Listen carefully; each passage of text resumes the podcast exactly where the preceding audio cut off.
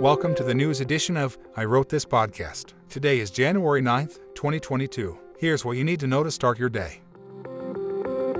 At least 21 people have died after heavy snow trapped them in their vehicles in northern Pakistan. As many as 1,000 vehicles became stranded as would be tourists reportedly rushed to view the winter snowfall in the hilltop town of Murree.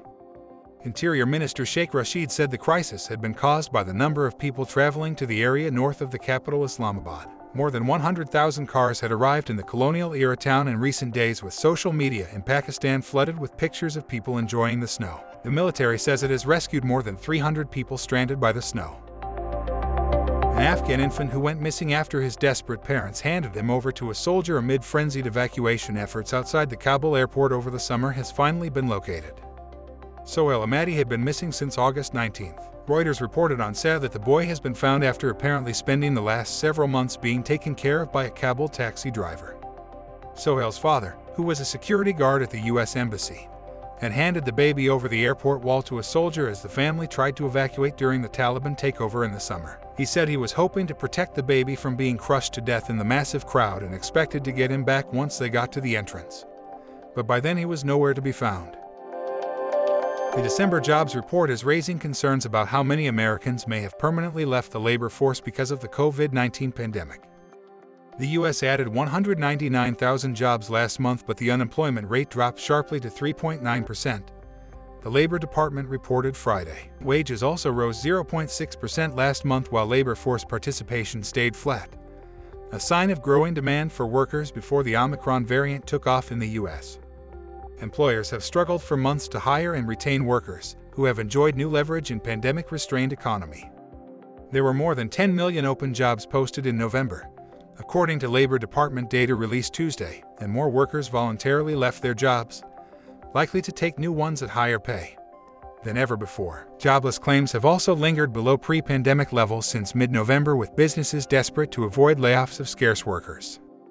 Even so, the intense need for labor has not drawn roughly 1.7 million Americans who left the labor force in 2020, and thus aren't counted in the unemployment rate, back into the job hunt.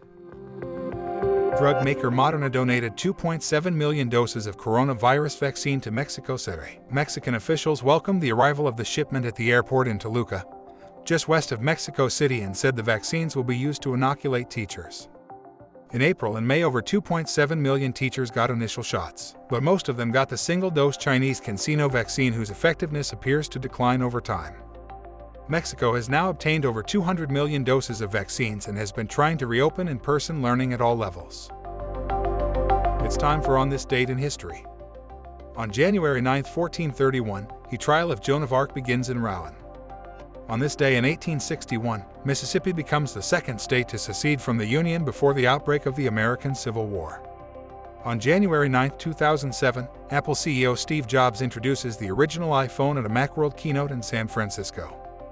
Born on this day in 1859 in Ripon, Wisconsin, Carrie Chapman Catt, an American activist who founded the League of Women Voters and International Alliance of Women. Celebrating birthdays today are singers Joan Baez, Jimmy Page, and Dave Matthews, as well as Duchess of Cambridge Kate Middleton. Happy birthday to all of them. Today's news was brought to us by the BBC, Reuters, The Daily Beast, The Hill, OnThisDay.com, and Wikipedia. Thanks for taking the time to listen. If you have a comment or a question about anything you've heard today, or if you have a suggestion, please send us a note at I wrote this podcast news. All one word at thatradioshow.com. That email address one more time is I wrote this podcast news, all one word, at thatradioshow.com.